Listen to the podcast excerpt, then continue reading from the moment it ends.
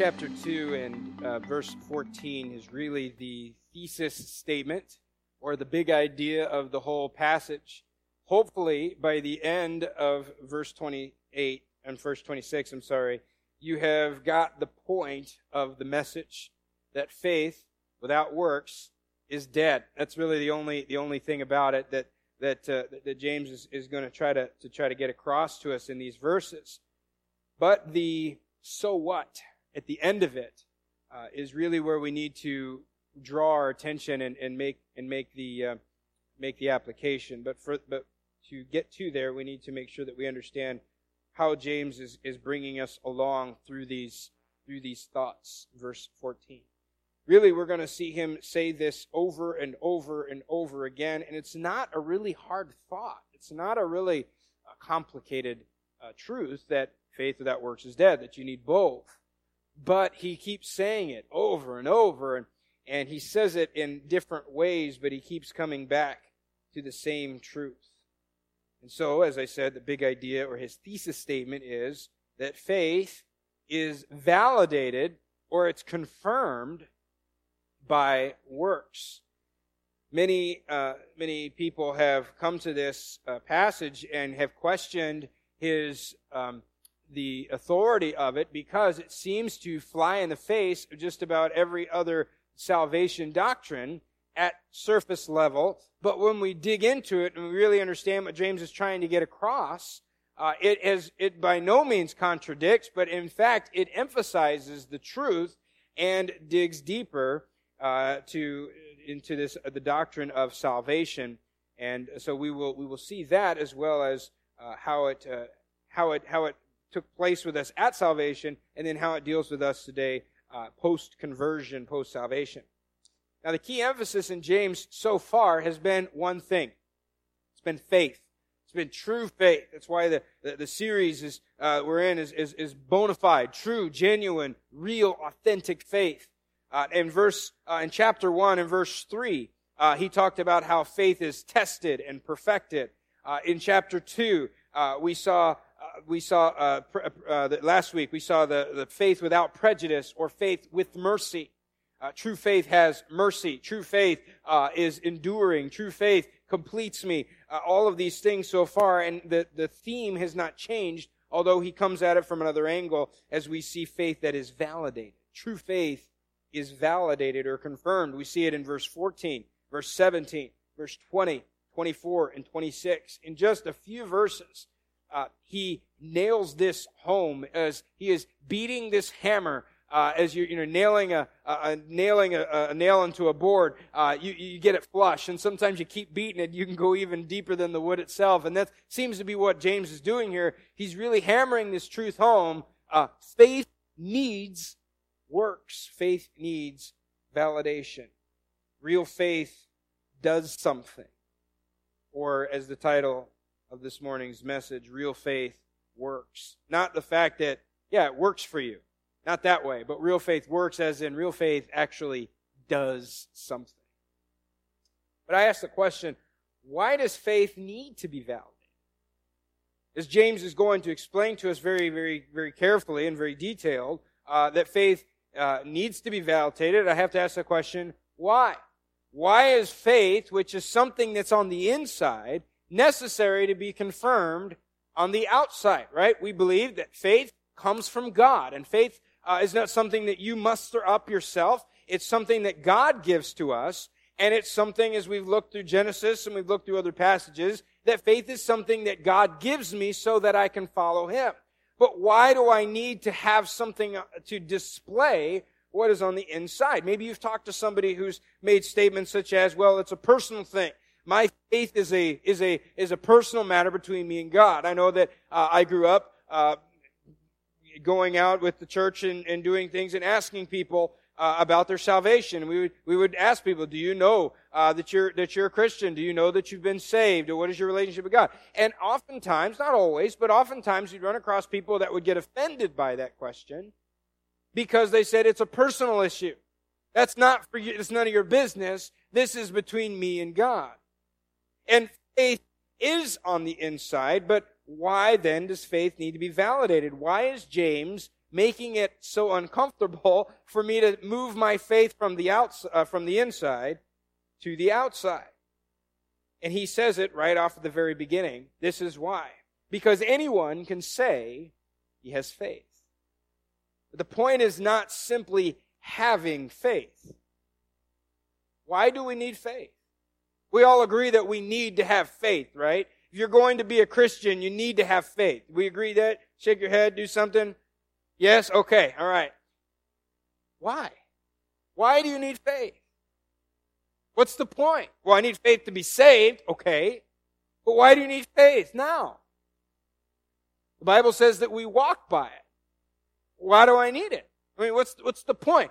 And if you, if you continue down that road, if you ask yourself that question honestly and enough, and you keep answering the questions that it leads you to, you will find that you need faith, not to simply have it, but for the benefits that having faith brings.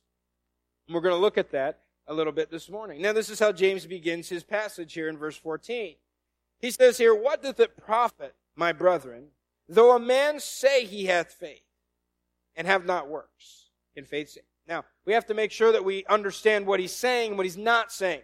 He's not saying, what does it profit if you have faith but don't have works? James is not going to talk about two different types of faith here. He's not going to talk about the faith that has works and the faith that doesn't have works. He says here, what does it profit if a man says he has faith and doesn't have works? So make sure you get that in mind because we're not talking about multiple kinds of faith. We're talking about one faith and James says true faith works. So he says, what is it? What is it? Good is it if someone claims to have faith but doesn't have any works with it? And it's, it's rhetorical questions. He asks a few of them there. He says in verse 14, what does, it, what, what profit? And at the end of it, he says, can it save him? Can that faith save him? Uh, will faith, will that type of faith benefit him? Is that type of faith saving faith or is it even real faith? That's important to note, as I said, that this is not a contradiction of salvation doctrine. We read in Romans and we read in Ephesians, different places, that salvation is by grace through faith. It is not of works. It is by faith alone. We see it all through the book of Romans and all throughout many of Paul's epistles. And sometimes uh, people will confuse that James is contradicting everything that Paul was teaching, that yet Paul was not teaching his own doctrine, and neither is James teaching his own doctrine. Yet they're teaching the same thing from different angles. They're teaching the doctrine that comes from God. This is the teaching that God has for us. And they both are, they both are going to confirm the same things. Now, James is not saying that works are the basis of faith, but rather that they are the result of faith. Paul tells us that you do not need to do works in order to receive faith or in order to receive salvation. James says, though, that if you do receive faith, you do receive salvation, you will produce works. So it's not something, it's the cart and the horse. Which one comes first? And Paul says it is not works. It is faith alone. It is grace through faith and not, not of yourselves. He says you're, you're saved by grace through faith and the faith is not even of yourselves. That's also a gift from God. Grace is a gift by definition. But Paul says here in, in, in Ephesians 2, 8, 9 that, that also the faith that we have to be saved uh, by is also a gift from God not of works. We're not saved by works. But then James comes along and says, yeah, and once you're saved, if it's been true faith, it will produce works. It will do something because of what faith is and what faith does. One man put it this way, where Paul denies the need for pre-conversion works, James emphasizes the absolute necessity of post-conversion works. The, they are not what produce faith, but they are, works are what are produced by faith. So he gives several illustrations uh, to really nail this point home. Really, if you get this, you got the message. Then you got to understand the illustration. You got to understand the so what. What's the big deal? Why do, why do I need to know that? Uh, and, and I'll lead you I'll lead you through my thought process as we get towards the end of that. But he's going to give us a couple of illustrations. He gives us two hypothetical illustrations, big ifs, and then he's going to give us two historical illustrations And then he tops it off with a human illustration. Let's start off with the first illustration there. We see a needy person in verse 15. If a brother or sister be naked and destitute of daily food, and one of you say unto them, Depart in peace, be warmed and filled, notwithstanding, you give them not those things which are needful to the body, what the profit? Even so faith, if it hath not works, is dead, being alone. So he says here, what is the benefit of claiming to have faith without works? Again, the emphasis is on the word claim or say there. What does it benefit if you say you have faith but no works? Since faith alone doesn't help anybody, what's there to talk about? If faith doesn't do anything, what are you talking about it for?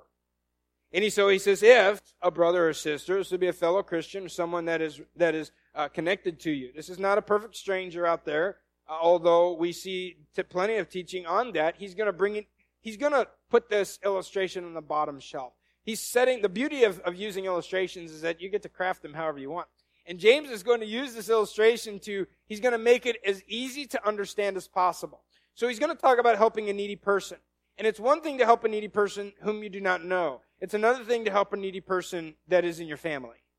And he says brother or sister here. Uh, Lincoln and I were in uh, Erie this week, and we were we were traveling looking for soccer cleats, and we had to travel to five stores. Started in Jamestown, moved to Harborcreek, ended up in Erie. And uh, one of the things that you notice that uh, that uh, he had not noticed when we lived in Washington, that now he finally notices, are uh, homeless people, people standing on the street corner with signs and things. And as we were leaving the fifth Walmart, uh, we, uh, we, we found, we passed this man who was holding a cardboard sign, typical cardboard sign, said, homeless need help. Well, now he reads, and now he's paying attention to that stuff, and he's like, homeless needs help. What's that guy? What does that mean? I said, well, he is homeless. So it means he doesn't have a place to live, or at least the sign says that. And he needs help. He's, he's asking for people's money. And then that one, you know, we had already passed by, and, and then the next question, which is, uh, out of the mouth of babes. You know, he's like, why didn't you help him? Well, son, I didn't have any cash on me. Okay, so that was that was my that was my excuse. I felt like I got through that, but uh, as he was talking about it, it convicted me, and I and I and I thought, you know, uh, growing up and where where I where I'm from in Washington, very metropolitan area, very there are a lot of homeless people. In fact, when we went back on vacation, just in uh, just in a year and a half from when we moved until when we, we went back, uh, the abundance of, of homeless people is is is growing. It's crazy. Uh, there, there are just there, there are tent cities all over the place, uh, and uh, under bridges, and even where my parents live, uh, there it's kind of a uh, uh, isolated. it feels like you're in the country, but it's industrial parks all around. But they have acreage, and but they're not far off from the big stores, maybe three minutes away from several fast food and, and, and, you know, businesses and things like that. But as you travel just those three minutes, there's little bridges and, and, and, and railroad tracks and there's little tents set up and there's homeless people living. And you, the more you see them, the more uh, a calloused you can be to saying no to all these people. If you've ever walked down the, the busy streets of a, of a, of a Seattle or Chicago or New York City and people are constantly asking for money, you get used to ignoring them, walking off. You can't give five dollars to every homeless person you meet or you, you know, you won't end it to, you won't make it to the end of the street. But when you don't see them very often, it's, it's, it's a little bit more striking. It's like, wow, that person doesn't have, does, at least their sign says they don't have a place to live. They don't have food. They don't have anything else. And I know that there are scams and there are there are people that take advantage of the of the kindness and the generosity of other people, but there are generally uh, genuinely people in need out there.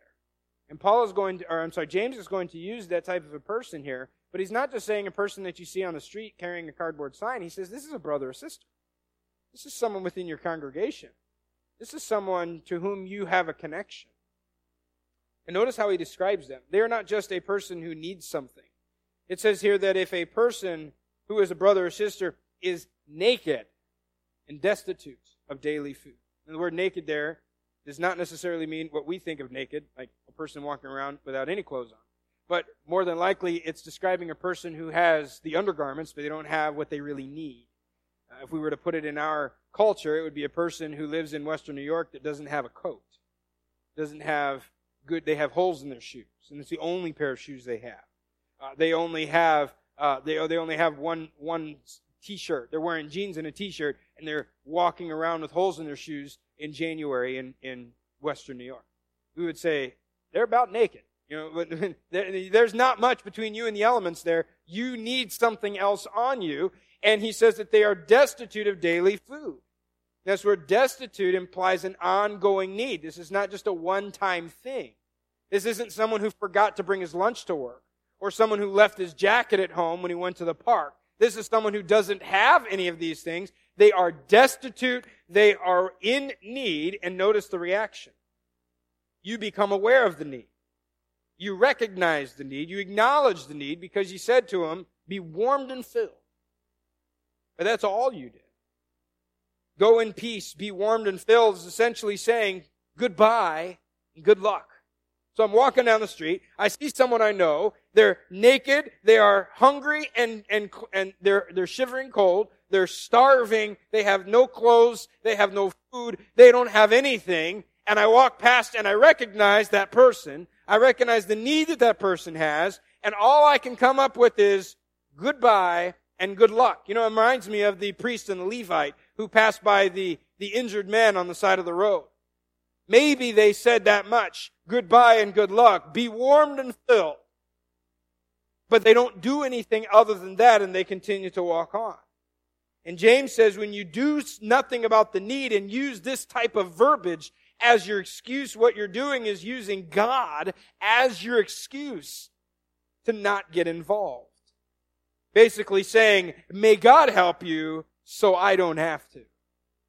This is actually a, a form of a prayer that, that, that, that they're saying here. It's a blessing. It's a prayer of blessing on this person. I pray that you will be warmed because you're naked and filled because you're hungry.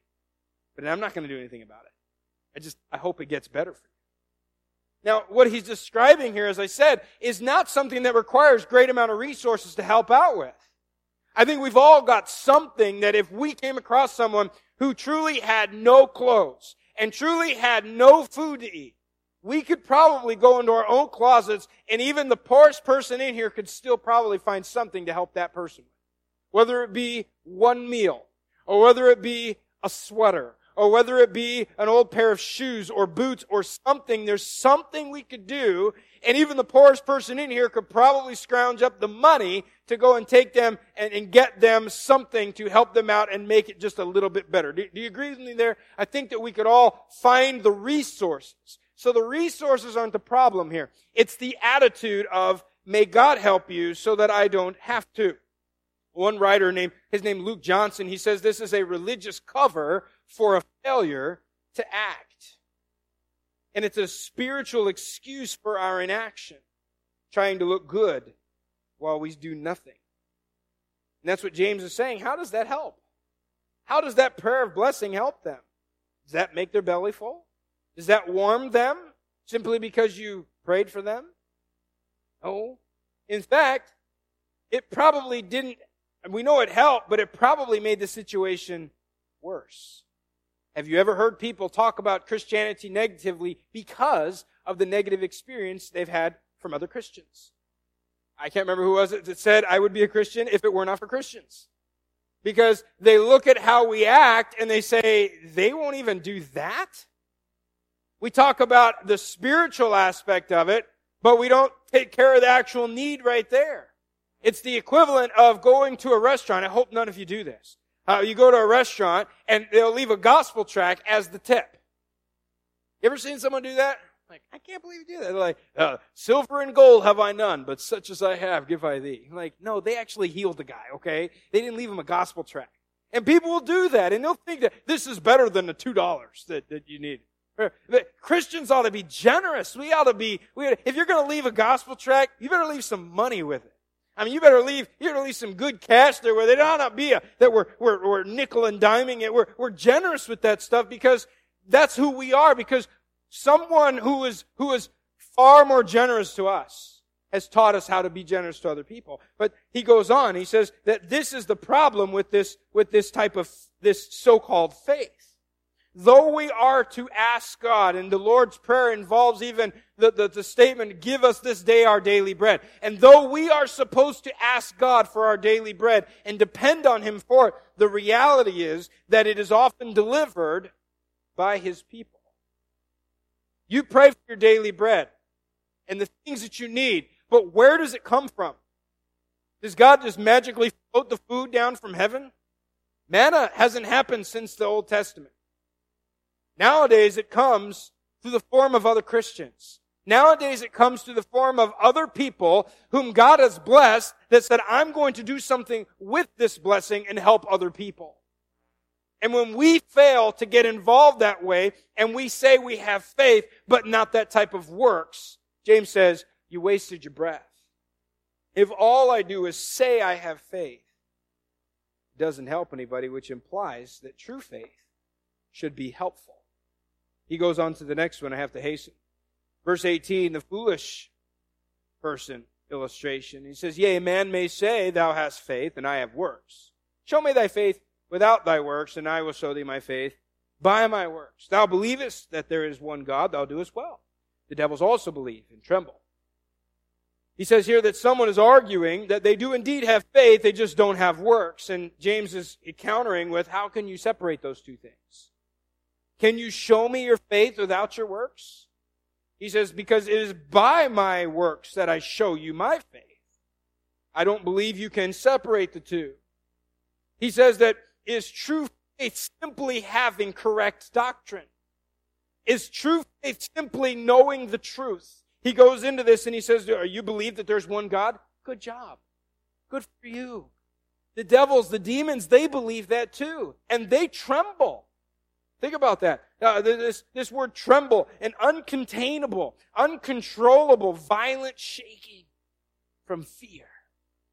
That's what the demons do in response to the truth. I like this. Uh, Craig Blomberg said, James asserts that the demons can match the original challenger's theology point for.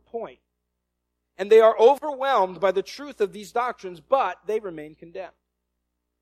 If all I do is have the right doctrine and that's it, I've not gone past, I have nothing more than demon doctrine. Or what is sometimes called demon faith. Now there's not another type of faith. It's just saying it's the equivalent of that.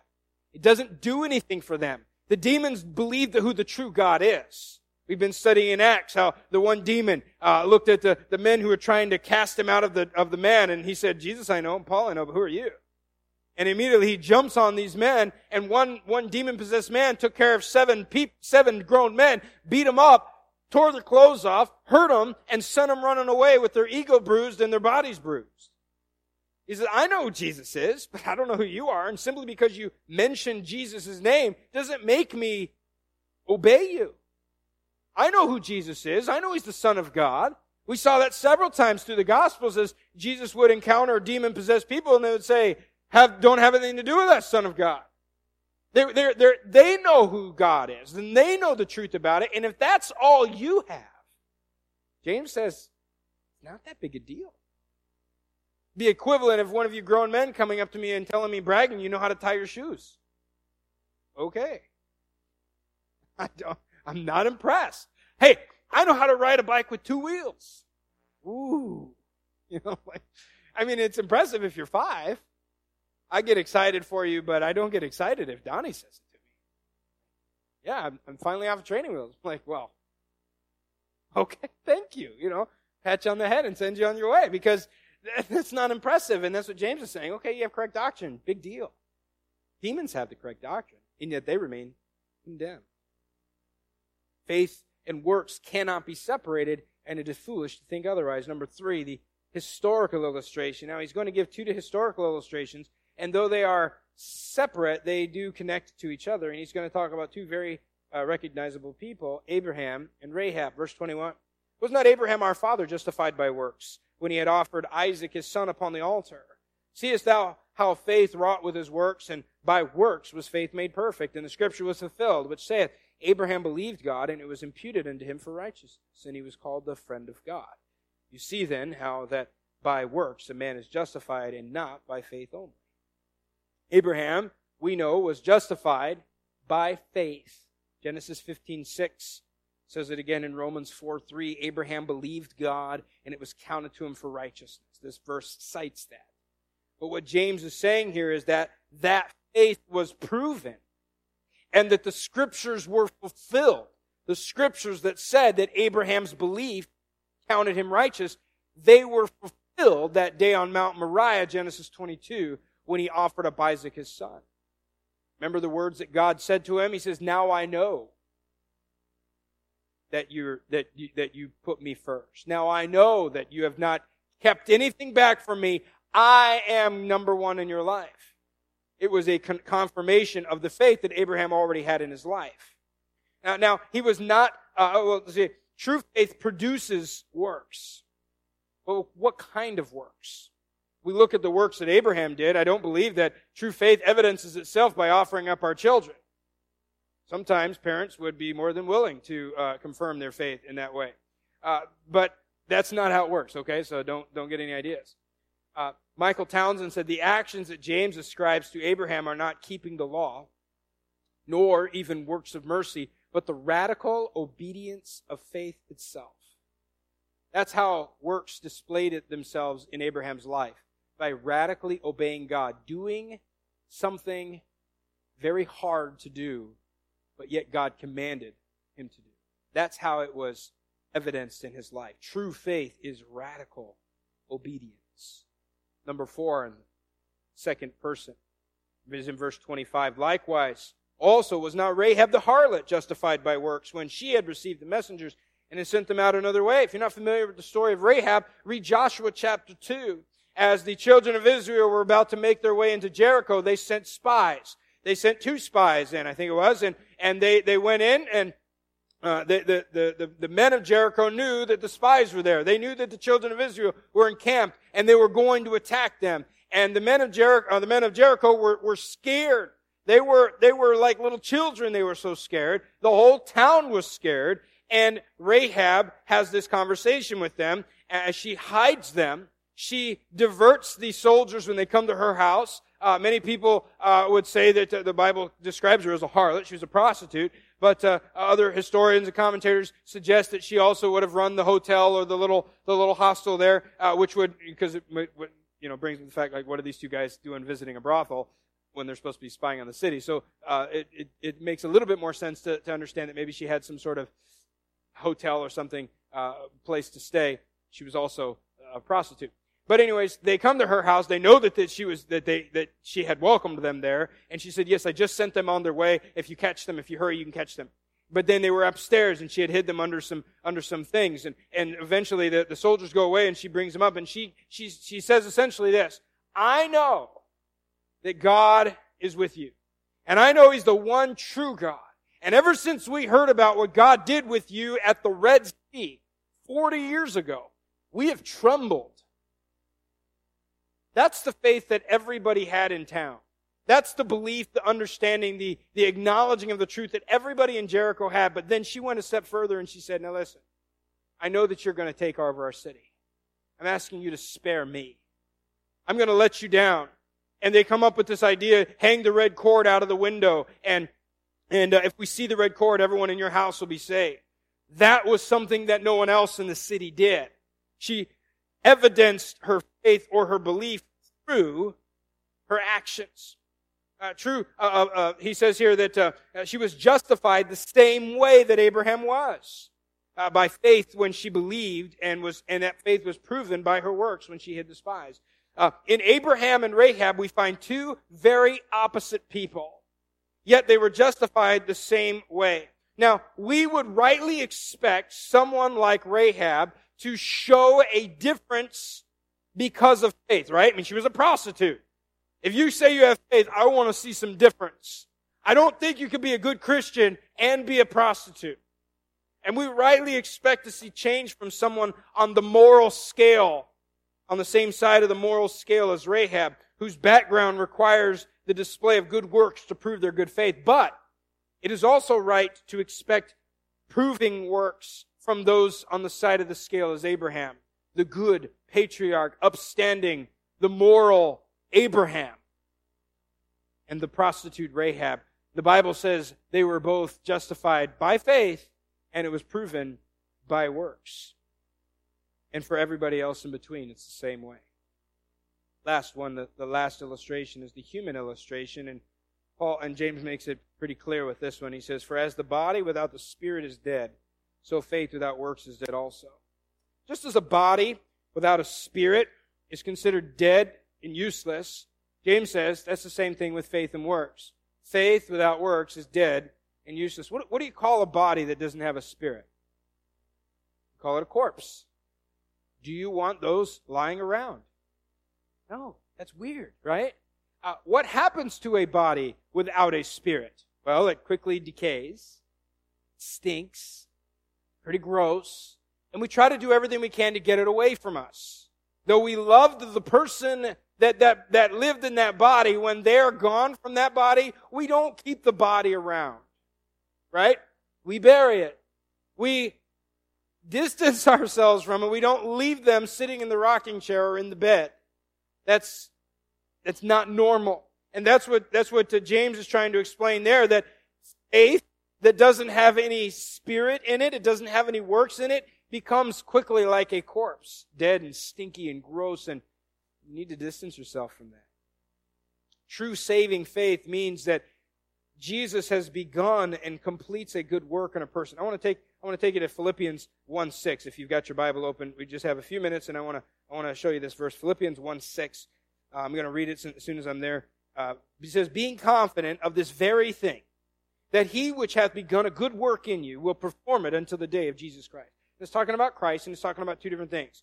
It's talking about that Jesus started something in me at salvation. And he continues to do it to this day.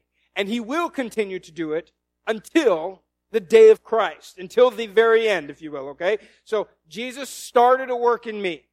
He's going to continue doing that work in me. We call it sanctification. Justification, sanctification, eventually glorification, right? He started this work in me and he's doing it all. That way, that verse guarantees that true faith doesn't die. If I have true faith, it will not die because it was started by Christ and it is perpetuated by Christ. It's a promise that true faith doesn't die out because Jesus himself is completing it and bringing it to perfection. And notice what he started there. Notice the word that he uses there. A good work. Work. Not necessarily, he, not, not necessarily using the word faith there, but works. He started something in me and he's continuing. And what James is saying here back in, in the last verse of the chapter there, that faith and works are as interconnected as a body and a spirit are. What does a spirit do for a body? Well, two things that come up, come to mind right away. Number one, it proves that it's alive, right? And number two, it enables it to do something. Okay, there's a body. That's great. Can't do anything unless there's spirit within them. And then it does something. What's the point of having a body? It's all the way back to the original question. What's the point of having faith if it doesn't do anything? What's the point of having a body if you can't do anything with it? You don't have any spirit, no life inside of you. Just a corpse. We don't want that around. And that's what he's saying here the faith with works. You have to have both. Here's the so what. I know that doing good works cannot produce good, true, saving faith. So we don't get the cart before the horse.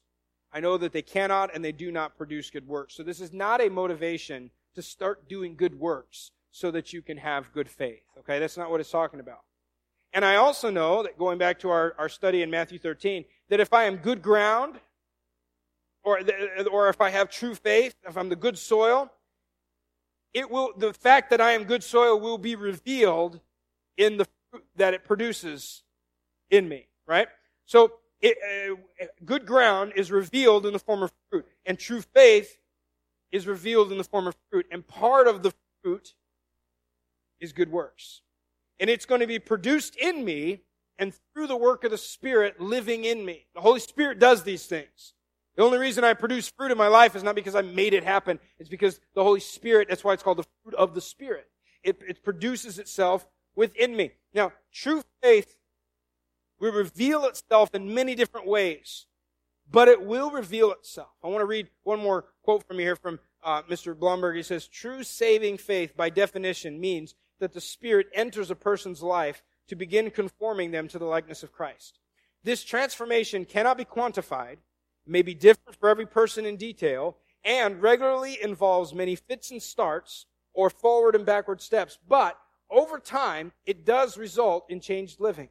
And one of the key areas affected will be concern for the poor and corollary actions to help them.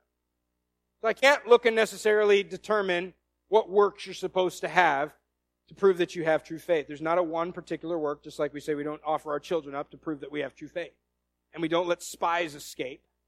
It's called treason nowadays. You can't do that. But there are works that do produce themselves. They will be different for all of us. And the timetable might be different, just like when we plant the seed in the ground. It might take a while for it to grow. It doesn't happen overnight. And some plants take a little longer than other plants, don't they? But they always produce fruit if the ground is good. I had to ask myself this question, even late into the week. What's the point of this passage? If this passage is not telling me to start doing good works so that I can produce faith, and it's also not telling me that to prove that I have good faith, I have to do these good works because the Spirit is the one doing this work in me. Jesus started this and continues this. What's the point of this passage? Two things. Number one, since good works don't produce faith, but the other way around, good faith produces good works, I need to first take a look at myself and ask the question, is my faith producing any works? This is really a introspective question. Do I have true faith?